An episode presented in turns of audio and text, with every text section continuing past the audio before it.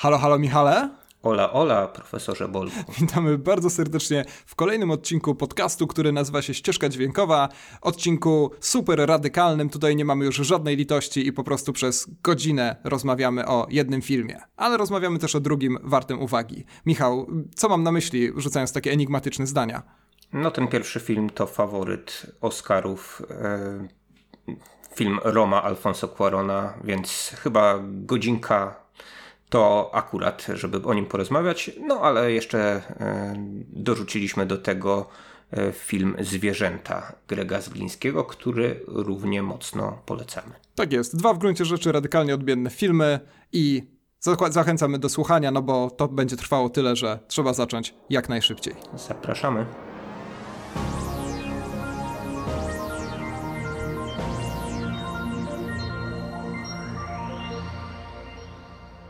Obejrzeliśmy film Alfonsa Cuarona Roma. I co, zaczniemy jak zawsze od tytułu, że to nie o Rzymie?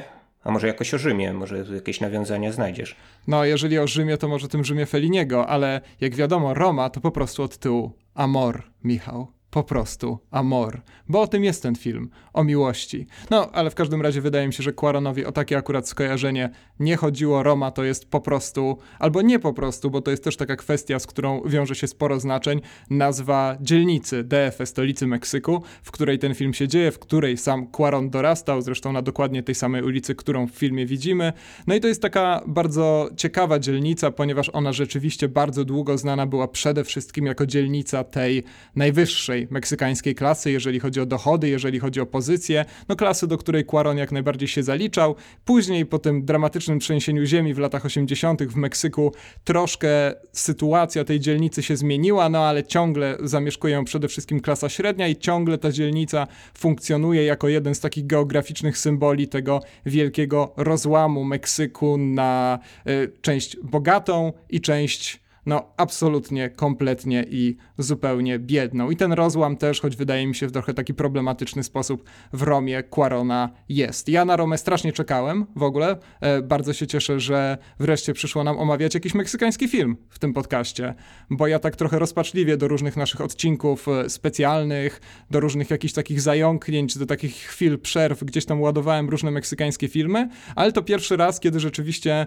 mogę z dziką radością zagłębić się w film z kraju, który którego kinematografia, zwłaszcza przez ostatnie e, kilka lat przygotowywania doktoratu na ten temat, mnie pochłaniała przede wszystkim, więc super, Michał. Bardzo, bardzo się cieszę, no, że do tego dotarliśmy. Tak, myślę, że słuchacze zdążyli się zorientować, że jesteś ekspertem w temacie, dlatego ja dzisiaj się będę ograniczał do potakiwania, ewentualnie do jakiegoś tam chrumkania, chrząkania i zwiastowania mojej obecności w inny sposób, no ale także mogę ci zadawać mniej lub bardziej wygodne pytania. Tak, dobrze, że nie nagrywamy osobiście widząc się, bo byś mnie znowu dźgał. Tak jak miałeś kiedyś w zwyczaju. Tak, ej, ej, gin, gin od tego nie, nie wiem, co, nie, nie, nie wiem, co masz na myśli. Musieliśmy oglądać jakiś film o nożownikach i to na pewno było uzasadnione, że tak robiłem. pewnie, pewnie tak. Słuchaj, Michał, ale to może ja zacznę od pytania, w takim razie uprzedzając twoje pytania. Klasyczne pytanie, które chyba rozpoczyna każdą dyskusję na temat Romy, to znaczy, gdzie widziałeś ten film? Widziałem w kinie i yy, nie wiem, czy to było takie doświadczenie, o jakie Quaronowi chodziło, bo od razu powiedzmy, że mm, z jednej strony Quaron robi niby kameralny projekt gdzieś daleko od tych swoich e, hollywoodzkich e, dokonań wcześniejszych, no ale z drugiej strony, po pierwsze, kręci go na taśmie 65 mm. Po drugie, e, w systemie Dolby Atmos, najnowszym systemie dźwięku, Przynajmniej wobec podkreśla to, że właśnie ten film miał przede wszystkim dobrze brzmieć. Mm, no a e, z dystrybucją jest tak, że ten film trafia do wybranych kin studyjnych e, dzięki dystrybutorowi Gutek Film.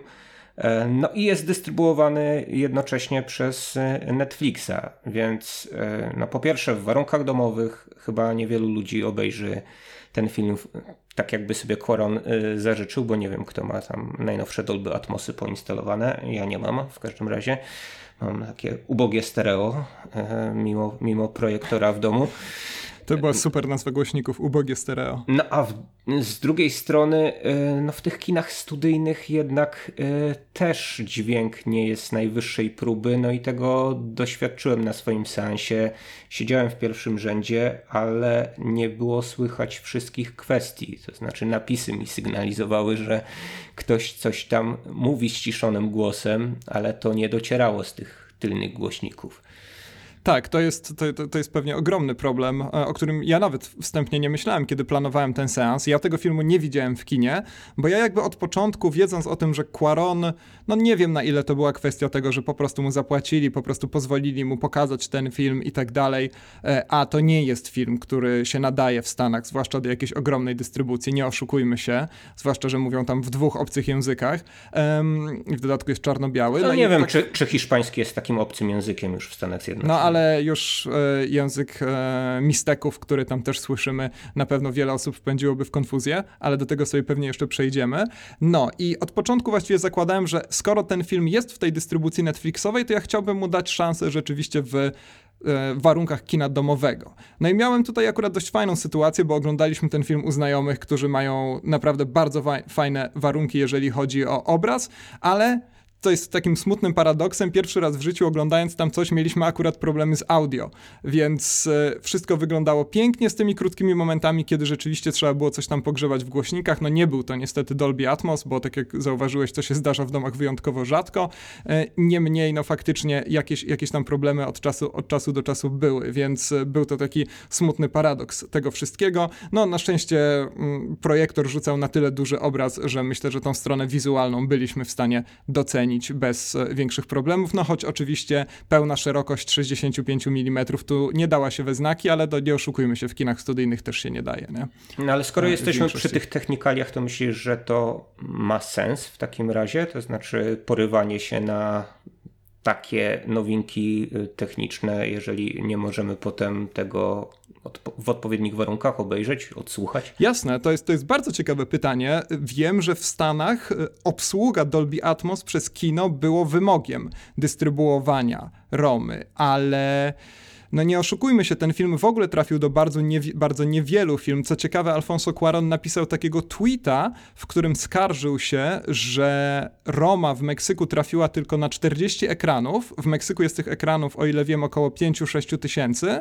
I w tym samym tweetie e, Cuaron pisał, że do większej liczby sal kinowych jego najnowszy film trafił w Korei Południowej i w Polsce bo w Polsce ponoć e, na 57 ekranach w sumie będzie można, czy można było Romę obejrzeć. No tak, ale to fajnie, że Quaron, to znaczy ogólnie tweet jest bardzo smutny i pokazuje dość fatalną sytuację, zwłaszcza dystrybucji niezłych, czy dobrych, czy znakomitych filmów w kinie meksykańskim, ale jednocześnie pokazuje, że no fajnie Alfonso, że pokazujesz tą Polskę i 57 kin, ale no nie będzie można tego filmu zobaczyć twojego w jakimś laserowym IMAXie, gdzie prawdopodobnie czułby się najlepiej, nie? Więc tak, to jest, to jest, to, to jest bardzo ciekawa sprawa. Dokładnie. Bardzo ja, ciekawy problem. Ja myślałem, że właśnie nagrywając ten podcast zachęcę widzów do pójścia do kina na Romę, ale nie wiem, no chyba nie mogę specjalnie zachęcać, bo y, słyszałem, że nie tylko w kinie, w którym byłem tak się działo, ale w innych kinach y, krakowskich, jak znajomi relacjonowali, także nie, nie było słychać e, wszystkiego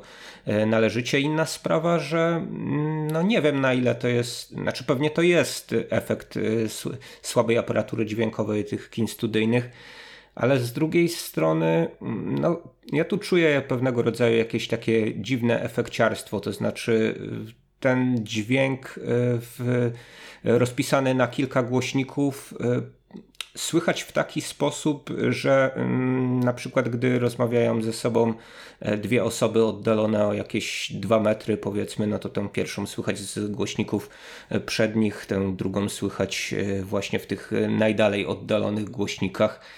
Ja nie wiem, czy to jest, y, to, to jest dobrze skalibrowane. To znaczy, to tutaj nie mogę y, no, w jakiś sposób y, narzekać, no bo nie, nie, nie słyszałem tego filmu pewnie w warunkach tak idealnych, jak sobie zamierzył reżyser. Być może po prostu właśnie to jest kwestia odpowiedniej kalibracji tego dźwięku na odpowiednim sprzęcie w kinie, ale wydaje mi się, że, że po prostu to było niepotrzebne w tym filmie.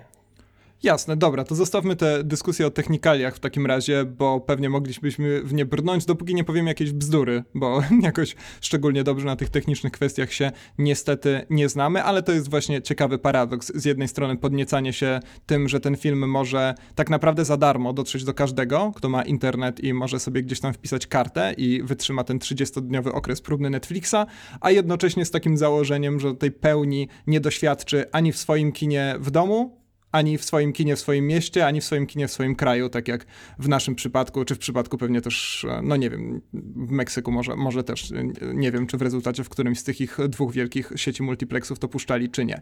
E, dobra, więc e, przejdźmy do samej Romy. Czy to jest najwybitniejszy film tego roku, Michał? Znowu ja zadaję pytania. No właśnie, i czemu mnie tutaj uprzedzasz? Może dojdziemy poniczce do kłębka, czy, czy, to czy, mnie za rączkę. Czy, jest, czy nie jest. Ty wywołałeś ten wątek e, autobiograficzny, bo to jest e, dla Quarona bardzo istotne. On to podkreśla właśnie, e, że no, sięgnął do swojego dzieciństwa. Mówiłeś o tym, że akcja rozgrywa się w dzielnicy i dokładnie na ulicy, w której Quaron mieszkał. Ja jeszcze znalazłem takie informacje, że on w ogóle urządzał scenerię tego domu ogromnego inspirując się właśnie swoimi wspomnieniami, swoimi doświadczeniami z dzieciństwa, że to wszystko, co tam, e, co tam mamy, miało możliwie mocno odzwierciedlać właśnie e, te jego dziecinne doznania. Nie wiem, jak wygląda Meksyk, bo nigdy tam nie byłem. Ty byłeś kilka razy chyba, więc y, możesz tutaj y, się wypowiedzieć pewnie na, nie na temat domu Alfonso Cuarona, bo tam chyba nie byłeś, ale... Nie, ale byłem w domu Luisa Buñuela kiedyś i nie polecam. Dlaczego nie polecasz? E, bo to jest e, po prostu nowocześnie urządzony dom, w którym nie ma praktycznie żadnej pozostałości po Buñuelu, tylko kilka plakatów na dziedzińcu, więc no, nie zrobiło to na mnie wrażenia obcowania z genialnym umysłem jednego z moich ulubionych reżyserów. A propos mebli Quarona, to one nie tylko dokładnie odzwierciedlały, ale wyczytałem chyba gdzieś w dziale ciekawostki na IMDB, mój ulubiony dział na tym wielkim portalu, że Quaron jeździł też po rodzinie rozsianej po stolicy Meksyku i okolicach i zbierał po prostu od nich meble. E, także w tym filmie dość e, istotnym motywem są półki na książki, więc być może właśnie jakieś, od jakiejś pracioci Quaron je zabrał i później, później wrzucił do no, ten tef, tego domu, w którym Ten efekt autentyzmu chyba, chyba działa, bo ty byłeś co prawda w Meksyku w miarę niedawno, ale wychodząc z kina... No na pewno nie w latach 70. To, to, to tak. Wy, wychodząc z kina miałem okazję chwilę porozmawiać e, z człowiekiem, który się przedstawił jako ktoś, kto mieszkał przez 40 lat w Meksyku i zresztą z, no, może znam. z żoną Meksykanką był na tym filmie. To znaczy nie, Sławomir Mrożek? Nie, nie przedstawił się z imienia nazwiska, nie przypominał Sławomira Mrożka, był nieznacznie e, młodszy, to znaczy wyglądał na młodszego. No i co ci powiedział? Od Mrożka. No i powiedział, że on tak ten Meksyk właśnie zapamiętał, to znaczy, że tam się wszystko zgadza e, z tym, co właśnie gdzieś tam na początku lat 70. było, więc chyba taka skrupulatność, pedanteria w odtwarzaniu tego świata e, tutaj jest. Czy znalazłeś jakieś może wyrwy? Jak... Nie, to znaczy tak jak słusznie zauważyłeś, ja nie byłem w Meksyku w latach 70. E, no, ale coś tam może ja wiesz to... o latach 70. tak, tak, tak. Ja, ja to znam z relacji, oczywiście, zdjęć, materiałów wideo, także filmów, o których pewnie, meksykańskich, o których pewnie sobie też tutaj poopowiadamy. I też rzeczywiście popytałem kilka osób, czy to jest e, realistyczne przedstawienie tego, co oni pamiętają. I rzeczywiście tak jest. Na mnie na pewno ogromne wrażenie zrobiło, zrobiły detale dotyczące plakatów porozwieszanych w różnych miejscach, bo tam rzeczywiście można znaleźć, no, nazwę tej jednej partii, która rządziła Meksykiem przez 70 lat. można znaleźć plakaty jakichś filmów i tak dalej, które faktycznie się wtedy pojawiały, to ja jestem w stanie ocenić i każdy, kto po prostu przeczyta jakiś podręcznik, ale rzeczywiście relacje ludzi, którzy faktycznie te lata 70. w Meksyku przeżyli, także te najgorsze momenty, które w tym filmie również się pojawiają, a zwłaszcza jeden z nich, mówią, że to jest fantastyczne, absolutnie realistyczne odtworzenie. Ja powiem tak, jeżeli chodzi o to odtwarzanie i nostalgię i pewne takie życie pamięcią nieswoją, co mnie poniekąd, kiedy oglądam sobie jakieś filmy o Meksyku dotyczy, Chciałem powiedzieć o tej scenie, kiedy bohaterka oraz e, ten mężczyzna, z którym ona przez pewien czas się spotyka, siedzą sobie w kinie i oglądają wielką ucieczkę. Otóż, kiedy czyta się o kinach meksykańskich, o przemyśle filmowym w Meksyku dzisiaj, pod koniec XX wieku, czy właściwie od lat 80. do dzisiaj, to tam panuje taka opinia, że ten przemysł, jeżeli chodzi zwłaszcza o dystrybucję i pokazywanie, umarł niemal całkowicie. To znaczy, kiedyś w samej stolicy Meksyku było ileś tam, ileś tam naprawdę pięknych, wspaniałych kin i one wszystkie zostały zastąpione przez multiplexy, a przede wszystkim tak naprawdę zostały wyburzone. Multiplexy zaczęły powstawać przede wszystkim na przedmieściach miast. Ja w Guadalajarze w Meksyku miałem, która też była jednym z tako, jedną z takich stolic filmu e, latynoamerykańskiego w ogóle, kiedy udało mi się znaleźć takie budynek, który właśnie przypominał coś, co kojarzyło mi się z tymi opisami pięknych meksykańskich kin. I kiedy zacząłem tam przemierzać kolejne stopnie, żeby zbliżyć się do kasy, a później do sali, to zacząłem obserwować taki stopniowy rozkład. Tutaj e, odpada tynk, e, tutaj właśnie jakieś plamy na podłodze, tutaj coś złazi ze ścian, tutaj jakaś podarta kurtyna. I kiedy doszedłem do kasy, okazało się, że w tej kasie ktoś rzeczywiście czeka, jakby na mnie, i ja zapytałem o to, jakie filmy grają, na co pani spojrzała na mnie z wielkim zdziwieniem, że w ogóle pytam o takie rzeczy, ponieważ jak mnie poinformowało, poinformowała, jest to kino porno. To nie zmienia faktu, że powinni mieć jakiś konkretny harmonogram, no ale mm, trudno.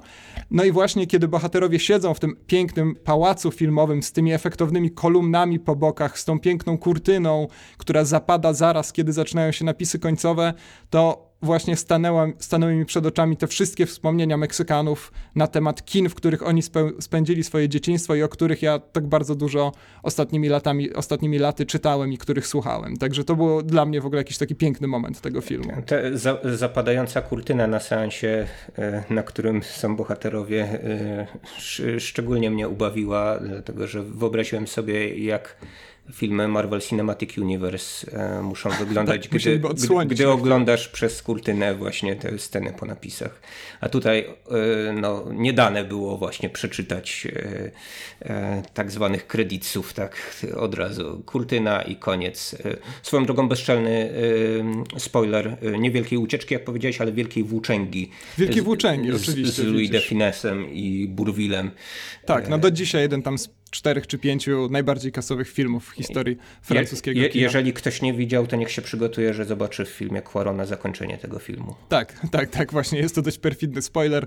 E, myślę, że większość z nas widziała ten film gdzieś tam w telewizji, kiedy mieliśmy około 15 lat, bo on dość często swego czasu wracał. I tak, oczywiście Wielka Włóczęga, nie Wielka Ucieczka. Także nie jestem w stanie ocenić, e, jak na przykład ulica została odtworzona, ale ten moment w kinie, ponieważ przez wiele lektur żyje pamięcią nie swoją, naprawdę bardzo mnie wzruszył. Jak widać, że to kino jest ważne dla e, Quarona, bo kilkakrotnie powraca. E, w tym w e, sposób taki trochę autoironiczny, bo tam mamy taką pseudograwitację, powiedzmy też, tak, którą oglądają bohaterowie. No, to znaczy to nie jest, to nie jest pseudograwitacja. Wydaje mi się, ja, że to jest ten film Stargessa, nie? Jasne. Jasne, tylko wydaje mi się, że. Uwięzieni to, w kosmosie. Taki tak, że wydawa, wydawało mi się, że to miało być jednak takie autoironiczne tak. nawiązanie do poprzedniego filmu Quarona. To dobrze, że to odniosłeś jako autoironię, bo ja to zrozumiałem jako perfidne chwalenie się pod tytułem Kiedy miałem kilka lat, to oglądałem takie rzeczy w kinie, a teraz, ej, pamiętacie za co dostałem Oscara 4 lata temu? No właśnie, mhm. pozdro, Alfonso Cuarón. No, może, mo, może i tak, bo dojdziemy do tego właśnie. Yy różnego popisywania się Quarona. To znaczy trochę już napoczęliśmy temat właśnie tym dźwiękiem i obrazem, e, który miał być absolutnie e, wycyzelowany, ale wydaje mi się, że tu pewne rzeczy mogą być rzeczywiście dosyć cynicznie zaplanowane E, I także nawet jakieś właśnie takie mm, długie sceny, czy w zasadzie długa sekwencja, e, która rozgrywa się w kinie, no może być e, czymś takim. Chociaż zarazem to jest no, dla mnie na przykład szalenie ciekawe, że ta wycieczka do kina no to jest taka wycieczka na festyn powiedzmy, bo tam i taki festyn się też pojawia swoją drogą w tym filmie.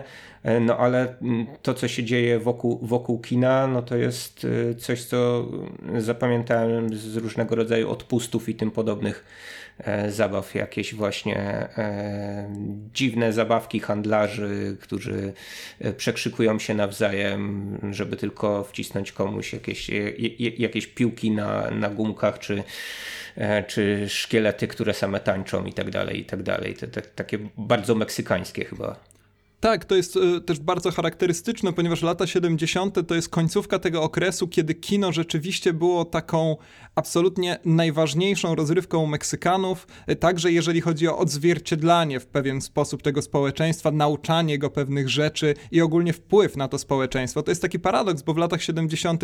powstały w gruncie rzeczy jedne z najwybitniejszych filmów meksykańskich, ale to były filmy, które mało kto oglądał, a jednocześnie właśnie końca dobiegała ta epoka, kiedy no, ludzie masowo chodzili do kina i rzeczywiście mogli tam zobaczyć kawał, ka, kawał dobrego kina. Później w latach 80. to już się efektownie rozpada. No i to, że właśnie możemy zobaczyć, jakim świętem jest. Yy, nawet przebywanie wokół, gdzieś tam w okolicy kina w gruncie rzeczy, to też jest e, ogromna, ogromna wartość Quarona i powtarzam, nie byłem tam wtedy, ale wydaje mi się, czu, czułem ten autentyzm, po prostu. Czułem, że tak faktycznie musiało to wyglądać.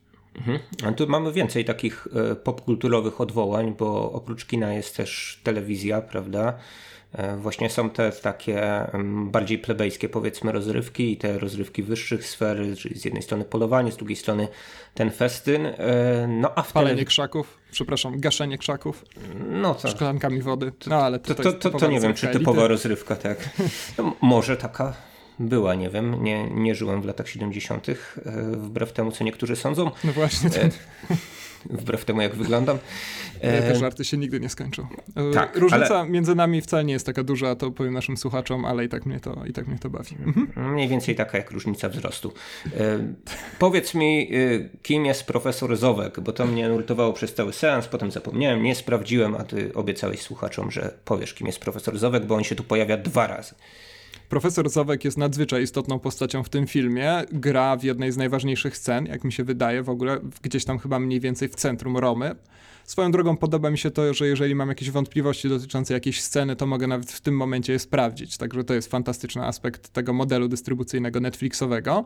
Profesor Zowek to jest, jak to się ładnie mówi po hiszpańsku, eskapista. Facet, czyli. A, a po, I to nie jest bynajmniej człowiek, który, nie wiem, zamyka się w pokoju i gra w gry komputerowe. To w escape roomie się zamyka. Albo tak, i nie wychodzi po prostu. I, I tam gra w gry komputerowe.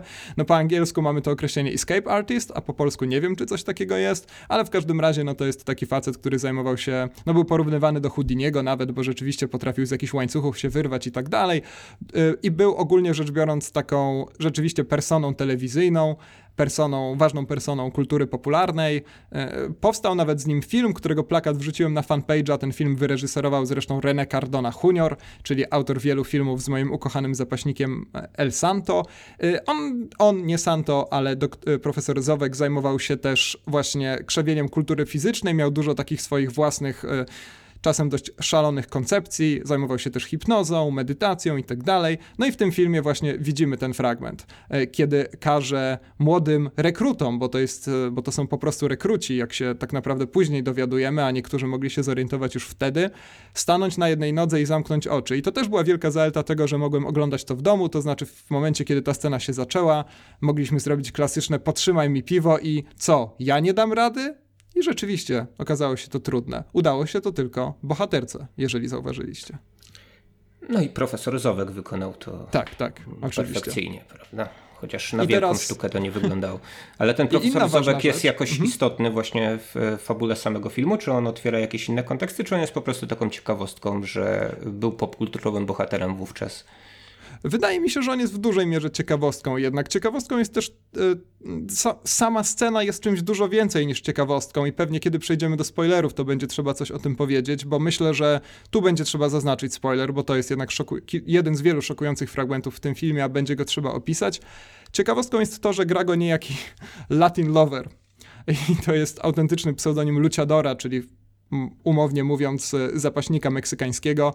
No i to jest fantastyczne, ponieważ e, Roma rozpoczyna się oczywiście od tego bardzo refleksyjnego ujęcia kałuży, mydlin i samolotu, który gdzieś tam w tych mydlinach się odbija i nagle na ekranie pojawia się wielki napis Latin Lover. Także jest to, jest to niesamowicie zabawne, zabawny moment w kontekście tego, jak refleksyjny będzie później ten film. No i kontynuuje to piękną tradycję tego, żeby w meksykańskim filmie zagrał jakiś luciador. No ale to już zupełnie na marginesie. Wywołałeś ten e, wątek rekrutów, więc ja zaraz chciałem pociągnąć e, to wątkiem politycznym, ale skoro y, najpierw rozmawiamy o postaciach trzecioplanowych, teraz może o drugoplanowych, a dopiero potem dojdziemy do pierwszoplanowych, żeby nie było tak y, łatwo i, y, i przyjemnie jak w innych recenzjach czy w innych podcastach, e, to e, chciałem e, zapytać właśnie o tych, o tych rekrutów, którzy ćwiczyli sztuki walki. Czy to nie jest za, za wcześnie na taką ekspansję sztuk walk? Bo okej, okay, to jest po, potem użyteczne w fabule filmu. Mówiłeś, że właśnie oni się szkolą tak naprawdę, a nie ćwiczą tylko i wyłącznie dla własnej przyjemności, ale najpierw, najpierw się wydaje, że ten bohater jest zafascynowany e, sztukami walki, a akcja rozgrywa się na przełomie 1970 i 71 roku, więc no, dwa lata przed premierą wejścia Smoka. Pamiętamy, że wejście Smoka w Polsce to zadebiutowało jeszcze grubo później, więc, y, więc nie wiem, Meksykanie wyprzedzili, tak, cały świat? Musiałbym to sprawdzić, bo to nie jest kwestia, którą dobrze znam, ale wiem, że Japończycy bardzo dobrze w niektórych regionach Meksyku się zadomowili, więc sprawdzę to po prostu i gdzieś wrzucę do jakichś show notes pod tym odcinkiem, ale być może to oni przywieźli ze sobą sztuki walki. No na to nie, nie, nie jestem w stanie odpowiedzieć.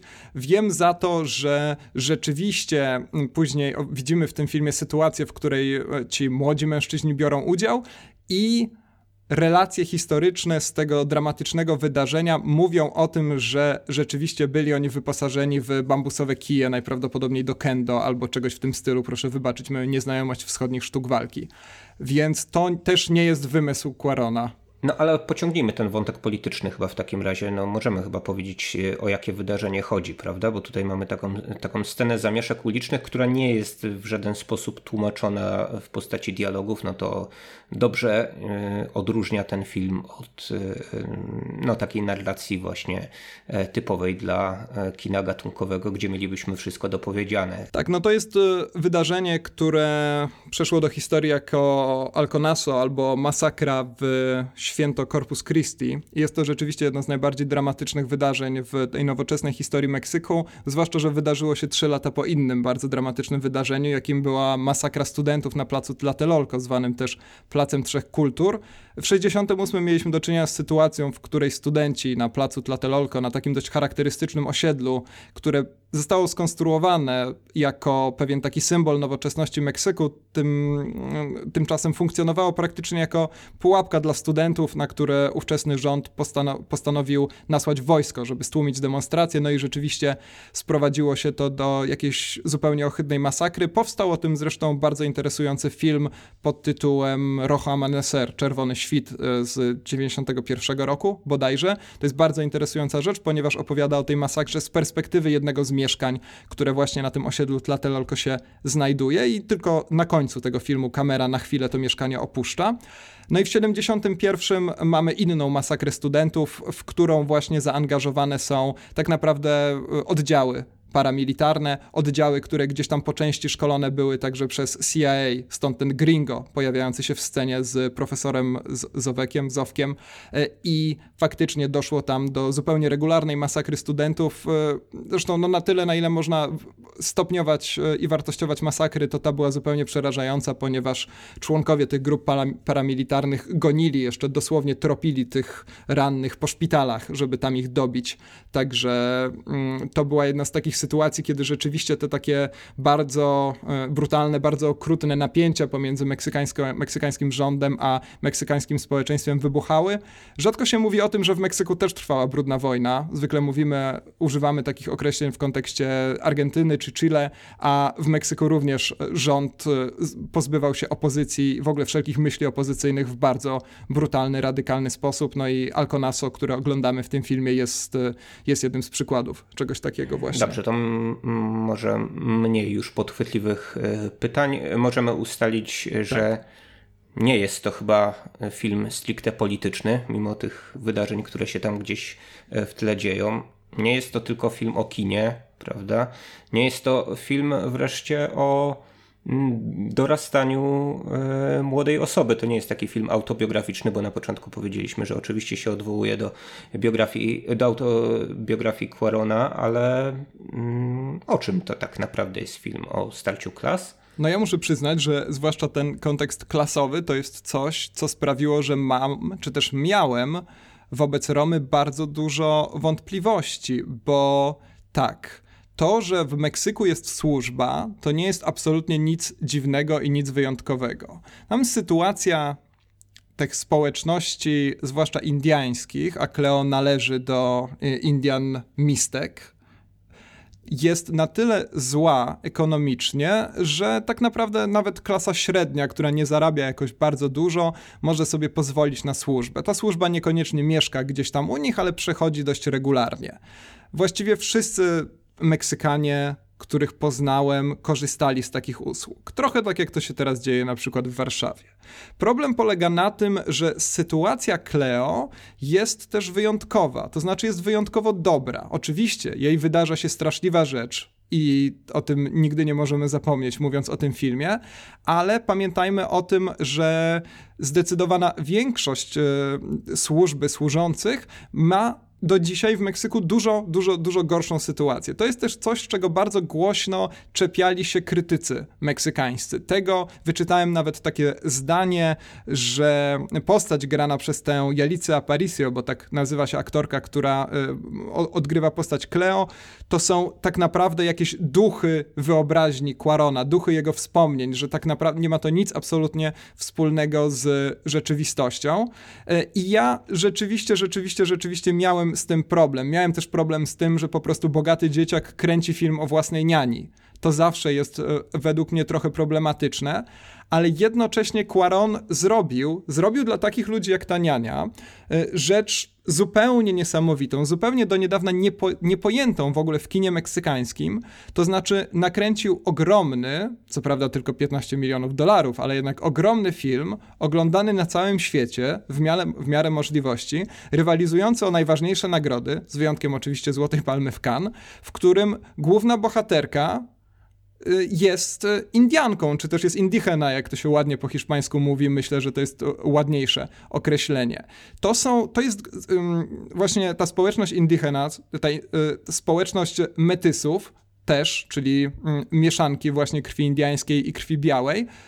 To jest społeczność, która właściwie nie znajduje swojej reprezentacji w tym dużym, głównonurtowym meksykańskim kinie, która znajduje swoją reprezentację głównie u takich, u takich twórców jak Escalante czy Carlos Reigadas, których prawie nikt nie ogląda.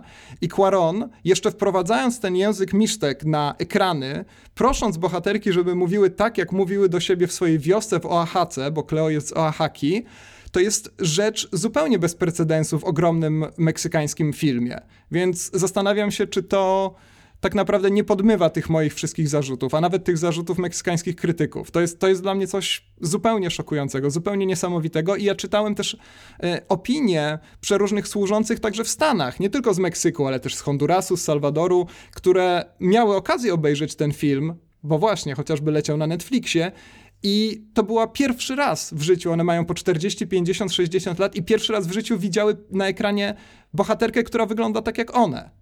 I to jest, to jest dla mnie rzecz zupełnie niesamowita w Romie i to jest chyba największa wartość tego filmu, że tutaj ta polityka reprezentacji, o której tyle się ostatnio mówi, no ładuje się na ekran z pełną siłą, z pełną energią i, i, i to, jest, to jest naprawdę wspaniała sprawa.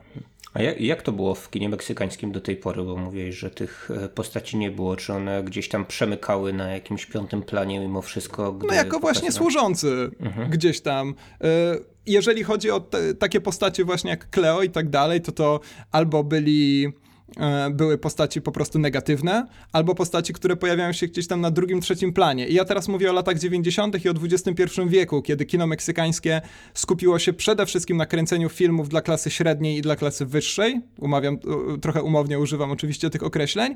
E, I właściwie wszyscy w tych filmach wyglądają, to nie wiem, wyglądają tak jak ty i ja. A tymczasem 10% Meksykanów nie mówi po hiszpańsku. Nie mówiąc o tym, że nie wyglądają tak, tak, tak, tak, jak ty i ja. Więc tam jest ogromna, ogromna, ogromna część społeczeństwa, która się, którą się, wiesz, mierzy w milionach tak naprawdę, która w życiu się nie zobaczy na ekranie. Chyba, że pojadą na jakiś fe festiwal kina artystyczny, artystycznego i tam zobaczą sobie nowy film Enrica Rivery, nie? E, więc, który, którego nie zobaczą u siebie w kinie raczej, zwłaszcza gdzieś tam w swojej wiosce.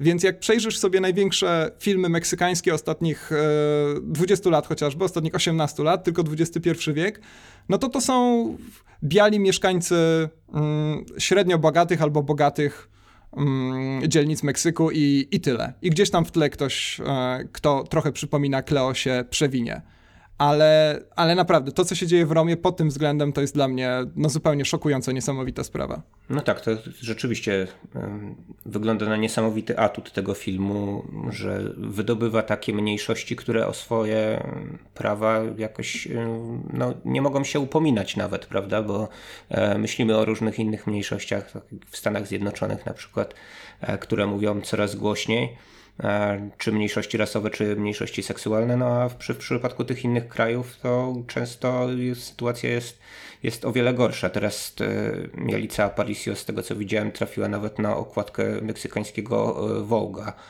o, no jako, proszę. Jako, jako znowu pierwsza prze, przedstawicielka swojej nacji, która no, dostąpiła takiego oto zaszczytu, że dostała okładkę właśnie tak, to jest, dla nas to jest nie do pojęcia zupełnie. Nie? Wyobraź sobie, że mieszkasz w Polsce, ale mówisz na przykład tylko po, po kaszubsku. E, wyglądasz zupełnie inaczej niż przeciętny Polak, w cudzysłowie przeciętny Polak. Jak włączasz telewizję, to nie słyszysz ani swojego języka, ani ludzi, którzy wyglądają tak jak ty. Więc to jest, e, to, to jest naprawdę zachwycająca sprawa i myślę, że wiele takich problematycznych kwestii, które w Romie są, można, można Quaronowi wybaczać. Ja naprawdę trzy dni o tym myślałem i stwierdziłem, że mu wybaczam. I usłyszałem takie westchnienie ulgi z nieba i to był Alfonso Cuaron po drugiej stronie oceanu. Uff, podoba mu się. Ten, ten film jest, e, prawdę mówiąc, e, bardzo ambiwalentny na e, wielu poziomach i on rzeczywiście także mnie sprawia różne trudności w ocenie też e, jeśli chodzi o pewne e, formalne zabiegi, których tutaj Quaron e, się dopuścił, ale może jeszcze pociągnijmy ten wątek właśnie klasowy. Czy wydaje ci się, że tutaj Quaron jednak stara się jakoś zakopywać te różnice pomiędzy pomiędzy bohaterami, no bo tutaj mamy rzeczywiście trochę tak, jak, jakby, jakbyśmy jednak e, zmierzali w kierunku jakiegoś takiego, no nie powiem pojednania, ale no pewnego rodzaju e, zbliżenia na pewno, tak, tych, tych osób, to znaczy służącej i no, reszty, do, reszty do, domowników. No nie jest to specjalnie jednoznaczne w tym filmie, ale wydaje ci się, że no mamy tu do czynienia z jakimś jednak mimo wszystko takim nadużyciem, to znaczy e, wybielaniem na przykład e, swojej familii, jeżeli tutaj właśnie byśmy potraktowali e, tę opowieść Quarona jako opowieść autobiograficzną. To znaczy na pewno jakieś, ryzykownie powiem, wybielanie, no bo nie znam tych ludzi osobiście, ale na pewno wybieranie tej, tej żeńskiej części, bo przecież jednak ten ojciec tutaj jest przedstawiony w koszmarnym świetle. E, jest człowiekiem, który zabiera półki na książki, ale nie zabiera książek, co jest e, największą zbrodnią, jak wiadomo. Tak, tu w e, zasadzie A... wszyscy mężczyźni chyba są tak pokazani, prawda? To znaczy, ja nie wiem, tak, czy z, z, to jest dla mnie też problematyczne. Postać nie, wydaje mi się, że nie ma. Może profesor Zowek jest, jest jedyną pozytywną postacią męską w tym, w tym filmie, albo ten Ramon, czy jak on miał na imię, który E, gra w jakimś zespole i prowadzi bohaterkę do, do ojca jej dziecka. No w każdym razie ja też miałem takie wrażenie, że wspomnienia Quarona tutaj odegrały być może nawet zbyt dużą rolę w tym, jak on sobie przypominał świat, który stara się odtworzyć te w każdym razie indywidualne relacje. Bo to jest, no tak, ja mam tam wrażenie pewnego wybielenia, mam tam wrażenie takiej trochę nieuprawnionej uniwersalizacji tej relacji Cleo z jej rodziną. I to jest coś, co mnie faktycznie dość mocno w czasie tych dwóch godzin seansu męczyło. Zwłaszcza, że w gruncie rzeczy ten film kończy się. No tu, żeby nie zaspoilować, no to tam jednak jest bardzo wyraźna sugestia obniżenia poziomu ekonomicznego tej rodziny. I to na pewno źle się skończy również dla bohaterki. I to też pokazuje, jak bardzo oni są zależni właśnie od takich niemal losowych zdarzeń. Więc to jest taka kwestia, która rzeczywiście niepokoiła mnie w tym filmie. Tak jak mówię, to jest film o dzieciaku, który kręci film o swojej niani, aczkolwiek meksykańskie kino ma większe grzechy na sumieniu, mianowicie jeden z ulubieńców tego podcastu, czyli Carlos Reigadas, postanowił kiedyś nakręcić film o rozłamach klasowych i rasowych w meksykańskim społeczeństwie. Nakręcił znakomitą zresztą według mnie bitwę w niebie i tam do głównej roli zatrudnił kierowcę swojego ojca. Więc bywa, bywa, bywają rzeczy jeszcze bardziej problematyczne niż to, co robi Quaron w Romie. Tak, ale mówiłeś o tym, że tutaj e, nawet podziały językowe e, są bardzo istotne, jeśli chodzi o Meksyk i e, bardzo fajnie to rzeczy, zresztą Koron na początku rysuje w tym filmie, że mm, przedstawicielki Misteków mówią w swoim języku, natomiast e, no, na, nawet, e, nawet dzieci wymuszają jakoś mówienie na nich po hiszpańsku, czy wręcz mówią, że nie, nie, nie mogą ich zrozumieć, żeby mówiły właśnie po hiszpańsku. Mm, no podczas gdy to też przestaje być problemem pod, pod, pod koniec filmu, tak? Czyli tak jakby tak, te bariery tak wszystkie poznikały nagle. Więc, tak, nie myślałem o tym, ale faktycznie, faktycznie tak jest, że zaczyna się ten film od wyraźnej bariery językowej, zresztą dowiadujemy się nawet, że w nawiasach będzie, w nawiasach będą właśnie tłumaczenia z języka misztek, a później faktycznie ta bariera się rozmywa w jakiś taki podejrzanie naturalny sposób, a przecież jest niezwykle istotna, bo wszystkie te podziały tak naprawdę siedzą zawsze przede wszystkim w języku. E, tak, żebym nie był źle zrozumiany, to znaczy ja nie mówię, że Cleo nie mogła się nauczyć hiszpańskiego, przynajmniej na jakimś takim podstawowym poziomie, ale wydaje mi się, że e, no, w pewnym momencie to właśnie e, Quaron sygnalizuje jakby jakby to, to, to właśnie obniżenie poprzeczki ekonomicznej, o której e, mówisz, no, zaskutkowało, że nagle wszystkie jakieś bariery znikają pomiędzy tymi bohaterami. No przecież jakby kapitał społeczny, kapitał kulturowy, no to czasami dzieli bardziej, tak, niż, e, niż, niż tylko zasobność portfela, więc trochę, trochę w taki, w taki sielankowy tony chyba pod koniec ten film uderza, chociaż wcześniej jest E, mocno dramatyczny i czy nie za bardzo dodramatyzowany. To e, moje pytanie mam nadzieję, że nie nazbyt e, podchwytliwe z racji tego, że z jednej strony Tutaj mamy takie misternie zaplanowane, wykoncypowane ujęcia godne Emanuela Lubeckiego, z którym zwykle Quaron współpracował. Tutaj Lubecki nie mógł być obecny na planie, ale konsultował się z nim cały czas Quaron podobno. No i tak, bo... wyobrażam sobie, jak go na jakiegoś Skype'a wrzucił i Quaron mu mówił, jak ma kamerą ruszyć, żeby było pięknie. No bardzo lubeckie są to zdjęcia, prawda? Znowu długie Tak, ale Quaron i Lubecki współpracują ze sobą dosłownie od samego początku. To znaczy debiut Quarona, solo kontu parecha, tylko ze stałym partnerem, bodajże tak brzmi polski tytuł. On nawiązuje właśnie do kampanii walki z AIDS. Wydaje mi się, że tam też Lube... Nie, nie wydaje mi się, wiem, że Lubeski też tam robił zdjęcia dla Quarona. Więc oni współpracują ze sobą od e, no, bez mała 40 lat. Mhm. Mm, no dobrze, ale moje pytanie bardziej e, miało trzymać się tego, czy po prostu e, forma tego filmu e, pasuje do e, dramatyzmu pewnych, e, pewnych wydarzeń, bo to jest, to jest na pewno efektowne e, w niektórych scenach takich zapadających w pamięć, że Quaron trzyma na przykład ostrość tak, żeby e, drugi plan był e, równie istotny jak, e, jak pierwszy w takim statycznym ujęciu, albo w kontrze do tego inne dramatyczne ujęcie to jest długi traveling w jedną stronę i potem w drugą stronę i tak. znowu taki wahadłowy ruch. Czy to dla ciebie grało, czy to cię. No bo mnie to trochę wytrącało, prawdę mówiąc, z oglądania tego filmu. To znaczy, wydawało mi się, że o, oglądam tak e, fantastycznie zaprojektowane ujęcie, to znaczy, że tak sobie reżyser zamyślił tutaj, że no to będzie takie ujęcie majstersztyk, że będzie można w szkołach filmowych je oglądać jako coś zupełnie nawet osobnego od samego filmu. No, a chyba nie o to w tym filmie chodziło, który jednak. Y, no właśnie, nie wiem, czy miał być kameralny, czy, czy, czy nie, no bo wszystko jest takie rozbuchane, prawda? Jest ta 65, jest te Dolby Atmos, są te właśnie długie ujęcia E, no, nie, a no z drugiej jest, strony skromna to, co Fellini kiedyś robił. Mhm. Tak, no to jest, wiesz, to co Fellini kiedyś robił, czyli kino, które my ciągle uważamy za artystyczne, ale w swojej kategorii ocierające się o blockbuster w gruncie rzeczy. No to wyjaśniłeś e, mi, dlaczego nie lubię Felliniego, tak? W takim razie. Tak, a kurczę, chyba nigdy w naszych rozmowach nie doszliśmy do tego, że nie lubisz Felliniego. A ja lubię Felliniego. E, być może dlatego też to, o czym mówisz w Romie mi nie przeszkadzało. Ten zarzut, który przedstawiasz, to jest coś, z czym ja się wielokrotnie spotkałem, że ten film rzeczywiście przez tą swoją maestrię techniczną i technologiczną buduje jakiś dystans emocjonalny, ja muszę przyznać, że takie rzeczy mnie nigdy nie dystansowały. Mnie nigdy w zaangażowaniu nie przeszkadzało podziwianie to, jak dane ujęcie czy dana scena zostały zakomponowane.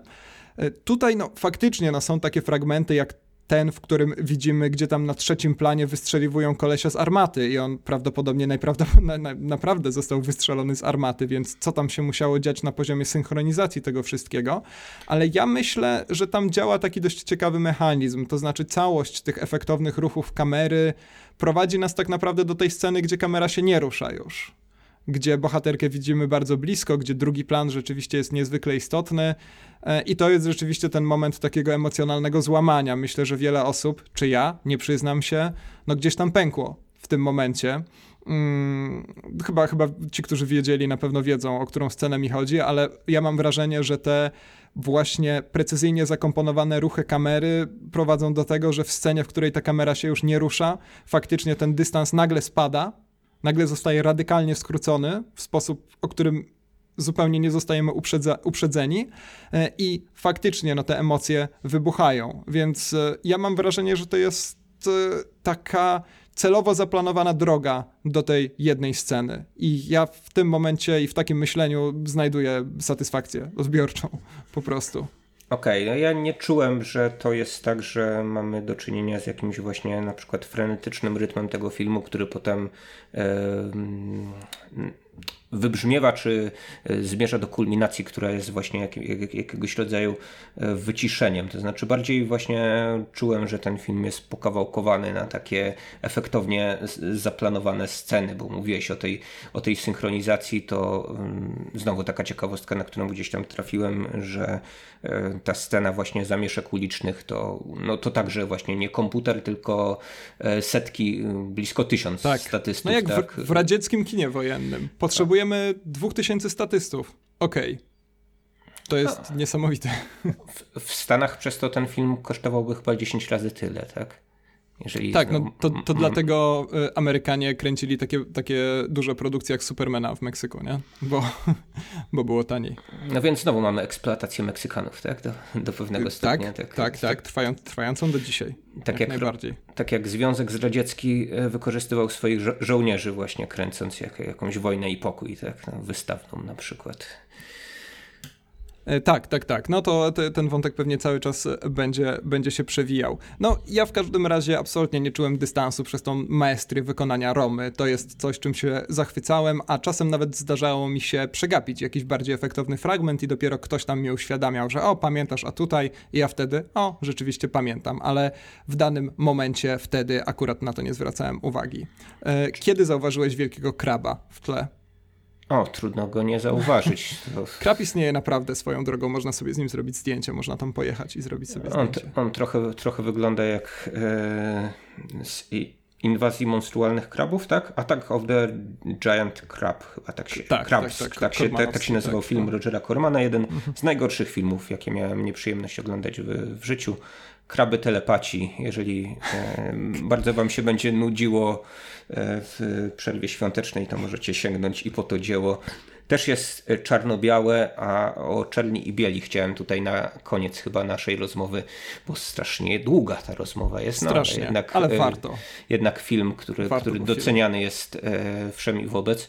No chciałem o tą czerni i biel spytać, czy to znowu nie jest swego rodzaju efekciarstwo. Bo to mnie też jakoś dystansowało do tego filmu. Czułem jakiś taki, taki chłód emocjonalny przez to, że ten film jest y, w czerni i bieli zakomponowany i czułem, że on jest zakomponowany tak, żeby był efektowny po pierwsze, e, a po drugie, żeby pewne rzeczy, które mogły być skrajnie nieefektowne, czy wręcz nie do przyjęcia, mogły być w czerni i bieli e, pokazane. To nie będzie wielki spoiler, ale e, no, tam mamy kilkakrotnie scenę z psimi kupami powracają, powracającą i gdyby ona była w kolorze, to chyba, chyba ciężko by było e, na żołądku wielu widzom, no a tymczasem no tutaj jak w, w czerni i bieli to możemy sobie zrobić zbliżenie, jak bohaterka e, zbiera te psie kupy swoją drogą, e, nie wiem, zbiera je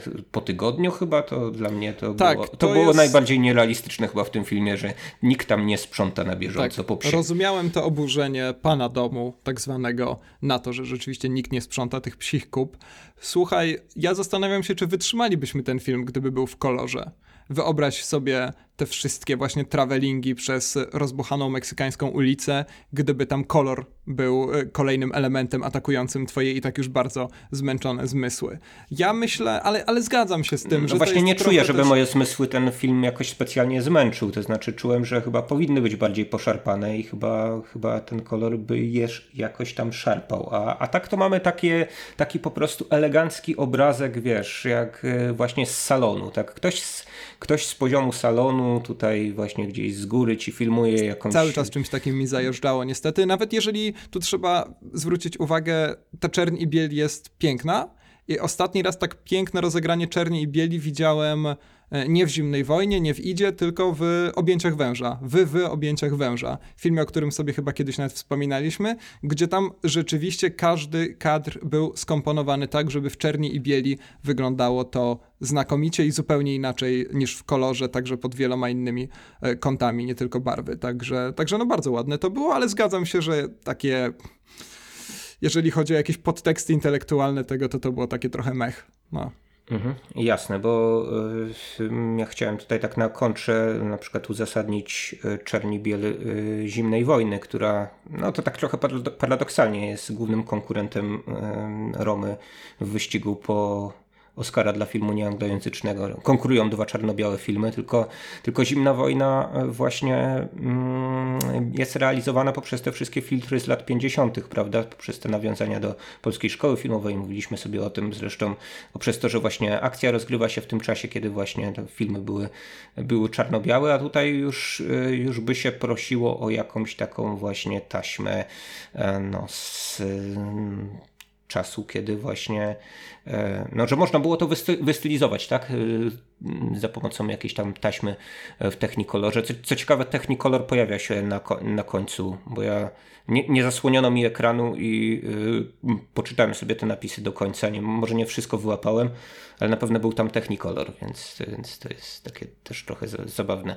Ciekawe ale ja ci powiem, że ja też mogłem obejrzeć sobie napisy do końca. Na końcu oczywiście pojawiła się tam mantra w sanskrycie, która u Quarona pojawia się, mm, no na pewno pojawiła się w Children of Men ale obejrzałem sobie te napisy do końca i sam fakt tego był szokujący, ponieważ jak być może wiesz, na pewno wiesz, Netflix właściwie już po 5 czy 10 sekundach napisów końcowych, nie tylko serialu, ale również e, filmu. To dotyczy m.in. ballady o Basterze Scraxie, o której sobie mówiliśmy. No, atakuje nas zwiastunami kolejnych produkcji, które teraz natychmiast powinniśmy włączyć. Tymczasem napisy końcowe w Romie spokojnie doleciały do nomen omen końca. Byłem pod dużym wrażeniem tej wyrozumia wyrozumiałości pań i panów z Netflixa. Zastanawiam się, czy to był jakiś element umowy między Quaronem a bądź co bądź firmą, która dystrybuuje jego film. E, inna sprawa, która mnie bardzo, która zwróciła moją uwagę i nie wiem, czy to było w kinach, czy, czy na seansie w kinie była informacja, że w tym filmie jest product placement, lokowanie produktu? Mm, nic takiego nie widziałem. No widzisz, otóż na Netflixie na początku i na końcu filmu dostajemy taką informację. Podejrzewam, że chodzi o Coca-Colę. Okej, okay, okej. Okay. Jest to super zabawne. Wyglądało to trochę jakbym oglądał film na TVN-ie które musi też rozpocząć się od, od takiej no, ale informacji. Takie, do takich rzeczy musimy chyba przywyknąć na y, YouTubie. W, w, niektórych filmikach też się pojawiają takie rzeczy na samym początku. Y, u niektórych streamerów przynajmniej ja się, ja się z takimi spotkałem. Y, tak, tak, no jasne. No natomiast y, być może to jest efekt umowy, to, to, to, o czym mówiłeś, że te napisy sobie tam wybrzmiewają do końca, a być może to jest efekt polowania na prestiż ze strony Netflixa, no bo mówiliśmy o tym, że, że Netflix coraz więcej tak zwanych autorów kina e, do swojej, brzydko mówiąc, stajni zaprzęga i e, Roma chyba jest tym, pozostając przy tej końskiej metaforze, głównym ogierem w zaprzęgu, który no, ma jakoś, jakoś jeszcze bardziej wy, wy, wypromować Netflixa i uzasadnić to, że oni się z roku na rok zadłużają coraz bardziej, być no, czymś, czy, czy, czymś takim jak te prestiżowe filmy wielkich wytwórni hollywoodzkich, e, które no, mogą tam sobie straty przynieść, ale jednak y, można potem poustawiać sobie statuetki Oscara i na półkach, i y, na plakatach, i reklamować się no wszymi wobec właśnie za, za pomocą tego złotego cielca. Tak, teraz ja myślę, że teraz się uda, choć konkurencja o najlepszy film nieanglojęzyczny w tym roku, czy też w przyszłym roku, to jest jakaś dzika rzeźnia to jest po prostu finał Mistrzostw Świata, bo masz tam ale Shoplifters, zdecydowanie płomienie. moim zdaniem. To znaczy ja tak, jestem, jest, tak, jestem w stanie wydaje, postawić, murowany. nie powiem każde pieniądze, ale, ale duże. Na to, że, że wygra, nie wiem tak, jak w tych pozostałych kategoriach, no bo tutaj też się przymierza Quarona do tego, żeby był drugim Waltem Disneyem i że pewnie dostanie nominację jako reżyser, scenarzysta, montażysta, operator. E, no zobaczymy, czy. Znaczy, Akademia lubi też takie e, swoją drogą efekciarstwo. To znaczy, nie chodzi mi o, o film Roma, tylko o, o, o nominowanie kogoś w wielu kategoriach, tak? Albo jednego filmu w kilkunastu kategoriach, więc e, czemu, czemu nie, ale chyba więcej niż dwóch statuetek no ja nie przewiduję, nie wiem jak ty. Tak, ja też myślę, że tak to się skończy, aczkolwiek no szczerze życzę e, tych e, statuetek Quaronowi. Tu przy takim głębokim przekonaniu, że Święta Wojna po prostu nie ma szans na tego Oscara, bo już... Nawet zimna. A ja powiedziałem, że a, Święta Wojna powinna dostać nawet 70 Oscarów. E, Zimna Wojna rzeczywiście nie, nie dostanie tego Oscara, bo jednak zbyt niedawno tą nagrodą Pawlikowski i ekipa się cieszyła, choć oczywiście ja im również jak najbardziej tego życzę. E, to co, Michał, czy to jest najwybitniejszy film tego roku, czy nie? Dojdźmy do odpowiedzi na to pytanie, które zadałem ci jakieś 55 minut temu. Mm, nie, nie jest. Nie jest. Okej, okay, to jest e, odważne stwierdzenie. Ja będę się jeszcze nad tym zastanawiał. Wydaje mi się, że tak trzy dni po seansie ten film nagle wskoczył gdzieś tam do grona moich faworytów i no pewnie na początku stycznia będziemy wam zdradzać, co w tych naszych prywatnych, czasami bardzo dziwacznych rankingach zwycięży. To po pierwsze, myślę, że sobie nagramy też przed samymi Oscarami jakiś odcinek, o, gdy już więcej tych nominowanych filmów będziemy mogli obejrzeć, to, to wtedy, wtedy porozmawiamy sobie o, no nie tyle nawet o szansach na zwycięstwo, co o naszych jakichś prywatnych e, typach. E, póki co dla mnie Roma jest oczywiście filmem dobrym, jest filmem e, więcej niż elegancko zrealizowanym, no ale ta, ta elegancka realizacja, jak myślę już tutaj kilkakrotnie powtórzyłem, no nieko niekoniecznie mi do tego filmu pasuje, no i czułem się jednak zbyt zdystansowany wo wobec fabuły tego filmu, aby go określić mianem arcydzieła na pewno. Dobrze, ja jeszcze dodam jedną rzecz, ponieważ dotrwałem jednak e, do napisów końcowych, to znaczy nie jednak ja dotrwałem, ale ja dotrwałem do napisów końcowych i jednak pojawiła się reklama innego filmu, który powinienem zacząć oglądać natychmiast. I był to film Sebastiana Hoffmana Timeshare, czy też Tiempo Compartido. On chyba nie ma polskiego tytułu, ale to jest film, który leciał na Nowych Horyzontach w kategorii Nocne Szaleństwo w tym roku. I to jest bardzo dziwna produkcja, bardzo interesująca, bardzo ciekawa. Ja się bawiłem bardzo dobrze, choć no nie ukrywam, że zostawił ten film we mnie więcej wątpliwości chyba niż takiej pełnej satysfakcji po seansie. Niemniej, no trzy dni temu zorientowałem się, że jest na Netflixie, więc myślę, że można obejrzeć. To jest meksykański film, oczywiście. Okej, okay. zrobiłeś taką dygresję jak Netflix, tak? Że do tak, dokładnie. filmu y, do, dodatek, tak? Krótki dodatek reklamowy do tego. Ja, tak. ja, ja, ja, powiem, że o snach wędrownych ptaków postaramy sobie, y, postaramy się porozmawiać, bo ten film będzie miał polską premierę. Podaj w lutym, jeśli dobrze pamiętam. E, tak.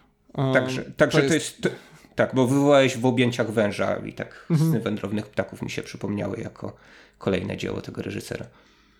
Dobra, e, to ja z dziką radością jeszcze o Romie bym e, opowiadał i opowiadał, ale myślę, że godzina i trzy minuty, no w praktyce trochę mniej, bo pewnie trochę wytniemy, to całkowicie nam wystarcza. To co? Przejdźmy dalej, Michał. Co ty na to? Tak, połowa metrażu filmu Roma e, tutaj zagospodarowana przez, przez nas.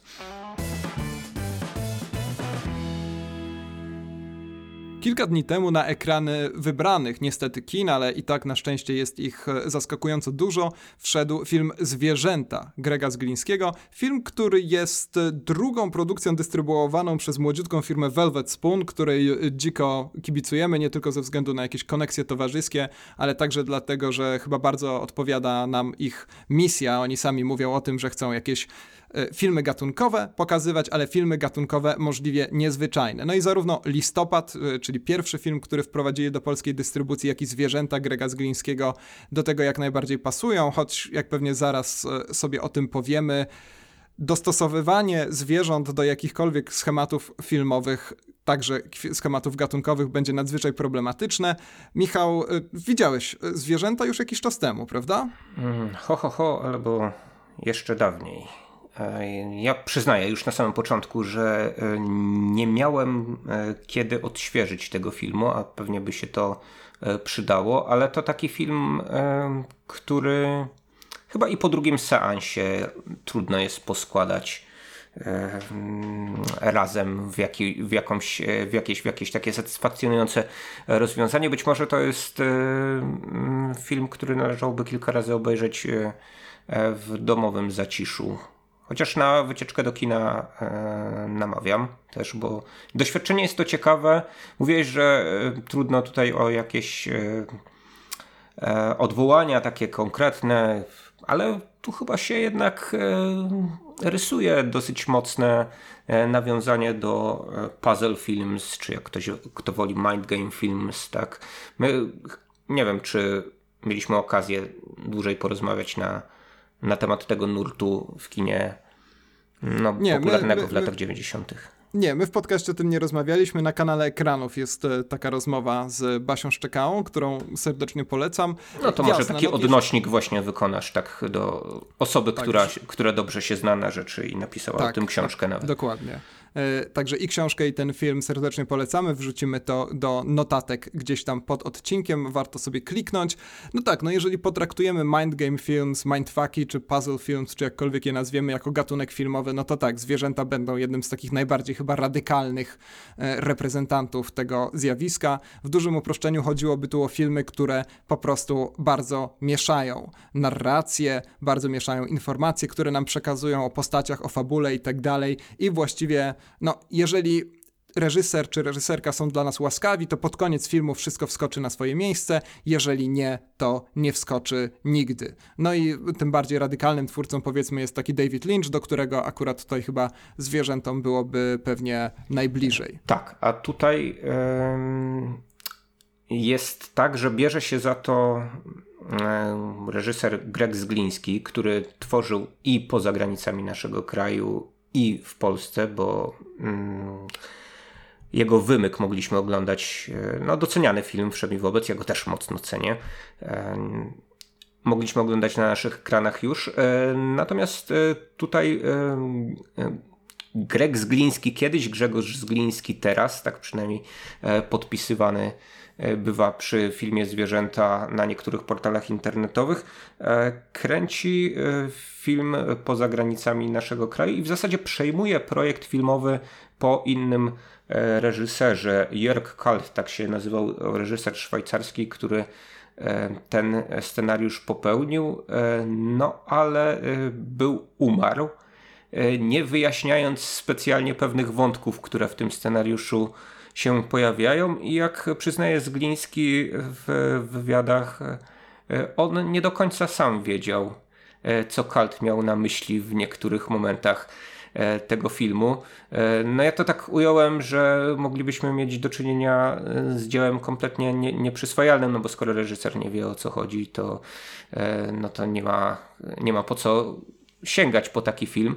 Ale ten film jest mm, takim ciekawym mindgame filmem, który właśnie jest jakby sklejony z, z różnych mindgame filmów, które, które już widzieliśmy. To wywołałeś Davida Lyncha, ale tutaj właśnie mamy trochę Lyncha, trochę Nolana, e, trochę innych e, twórców, którzy się lubują w tego typu e, zagadkach i za, zapętleniach. Mnóstwo jakichś symbolicznych, e, psychoanalitycznych odwołań. Czy to się składa e, w spójną całość?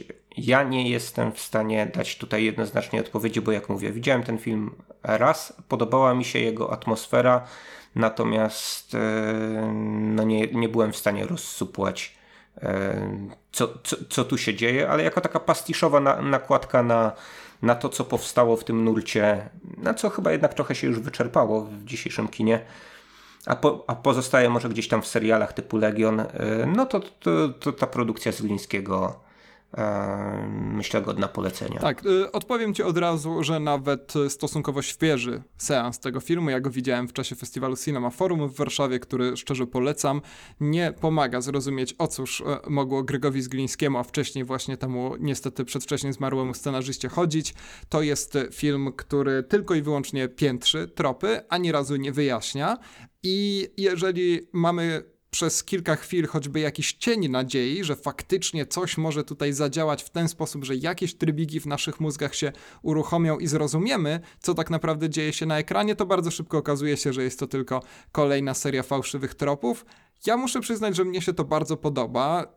Wspominam dobrze to, to, to, co również tobie się podobało, czyli atmosferę w tym filmie i rzeczywiście jakieś takie pastiszowe inklinacje ale myślę, że ten film działa przede wszystkim dlatego, że on jest bardzo dobry w detalu.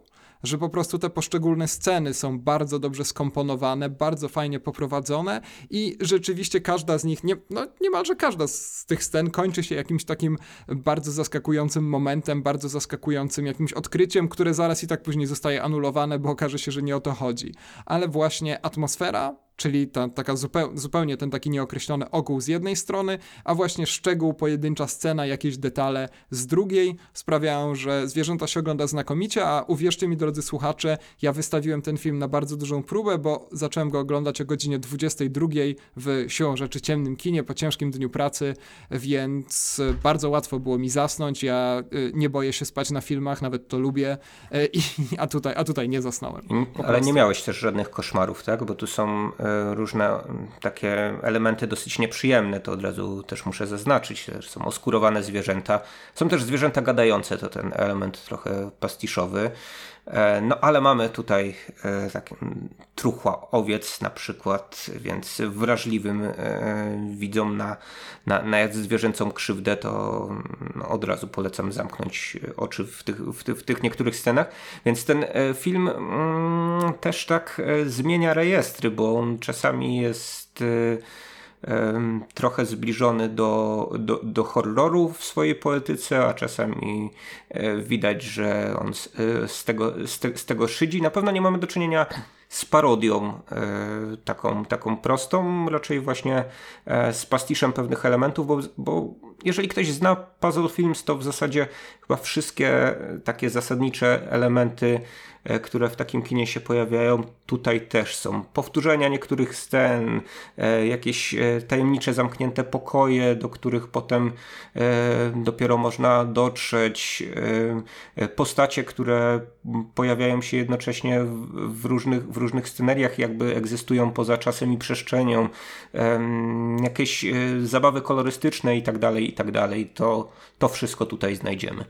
Tak, to jest bardzo ciekawy trop, żeby myśleć o tym filmie przede wszystkim w kategoriach pastiszu. Myślę, że on bardzo dużo pomaga też tym, którzy rzeczywiście w pewnym momencie poczują się totalnie zagubieni. Ja słyszałem kilka takich bardzo przekonujących odczytań tego filmu, e, które w jakiś tam sposób sprawiają, że pewne zupełnie dziwaczne elementy składają się w całość. E, niemniej to rzeczywiście wymaga jakiejś takiej ogromnej intelektualnej pracy, żeby no właśnie złożyć to w całość, do czego szczerze zachęcam, bo zwierzęta to jest, to jest kawał właśnie kina zaskakująco dobrego i nie chodzi mi o to, że na przykład twórczość Grega Zglińskiego mnie nie przekonuje. Mnie akurat w przeciwieństwie do ciebie nie przekonuje jakoś bardzo, ale to nie jest coś, co sprawiłoby, że na film idę na przykład od razu z niechęcią, ale rzeczywiście no to spiętrzenie tropów może być przytłaczające, ale koniec końców e, mimo właśnie braku jakiegoś, nawet, nawet jakiejś takiej namiastki rozwiązania, to jest, to jest niesamowite, że ten film to jest czasem po prostu kolaż jakichś takich losowych obrazów, to no właśnie wydaje mi się, że, że, że radość sensu nie, jest e, niezaprzeczalna. Właśnie taka bardzo dziwaczna, bardzo podejrzana, Być może to jest ten moment, że zaczynasz się zastanawiać nad samym sobą, kiedy jakiś film ci się podoba, no ale warto. Może dlatego, żeby się czegoś dowiedzieć o sobie samym. Okej, okay, czyli tutaj mamy zgodę, ale powiedz mi tylko na koniec, co cię nie przekonuje w twórczość Grzegorza Zglińskiego, bo nie wiem, czy dobrze, dobrze włapałem, czy film Wymyk tak, ci się znaczy, nie podobał? Tak, to znaczy ja nie jestem o tyle, o ile na przykład Cała Zima bez ognia, to jest jego debiut pełnometrażowy, mi się podobała, to muszę przyznać, że nie jestem jakimś wielkim fanem Wymyku. Nie, nie twierdzę absolutnie, że to jest film słaby, Absolutnie nie. Jest mu bardzo daleko do kina słabego, ale mnie trochę. Ja też już go widziałem bardzo dawno temu, więc teraz e, wszelkie moje opinie będą już mocno przetrawione przez czas i być może nie będą oddawały tego, co myślałem zaraz po seansie, ale rzeczywiście taka quasi kieślowszczyzna trochę, tro, trochę mnie męczy. Zwierzęta przekonują mnie dużo bardziej, choć e, zdecydowanie trudniej jest ten film opowiedzieć później. Może dlatego mnie przekonują bardziej. Okej, okay. dla mnie Grzegorz też Greg Zgliński pozostaje bardzo ciekawym artystą, który nadzwyczaj rzadko realizuje swoje filmy, bo w zasadzie no, mamy tą całą zimę bez ognia, mamy, mamy wymyk y, zrealizowany 7 lat później, no i 6 lat później zwierzęta, więc mam nadzieję, że on poza pracą w telewizji, bo przy różnych serialach pracuje, e, tak. będzie się brał za projekty filmowe częściej, ale to jest o tyle właśnie ciekawy twórca, że y, skacze on po różnych konwencjach, zmienia rejestry, no bo jego y, Pierwszy film pełnometrażowy był mm, no, raczej melodramatem, takim dramatem rodzinnym, drugi był raczej moralitetem, no a tutaj mamy taką, taką zabawę w kino, więc jestem bardzo ciekaw tego, co będzie w filmie następnym Grzegorza Zglińskiego. Być może znów wróci do Polski i nakręci coś, coś w tutejszego. Tak zapraszam. Wiem, że on ma pracować, być może już pracuje, a może już nawet skończył pracować nad dokumentem o tym Polaku, który przepłynął Amazonkę, jako chyba pierwszy w ogóle na świecie, tak rzeczywiście w całości Amazonkę ale nie wiem, cóż się dzieje z tym filmem. A to brzmi to, brzmi, brzmi to piekielnie, piekielnie interesująco, więc e, mam nadzieję, że będzie nam dane to obejrzeć. No dobrze, to wypatrujmy nowych filmów Grzegorza Zglińskiego, a póki co zachęcamy do tego, żeby e, na ten film, który z lekkim opóźnieniem e, trafia do polskich kin, ale lepiej późno niż później i chwała za to Velvet Spoon się wybrać.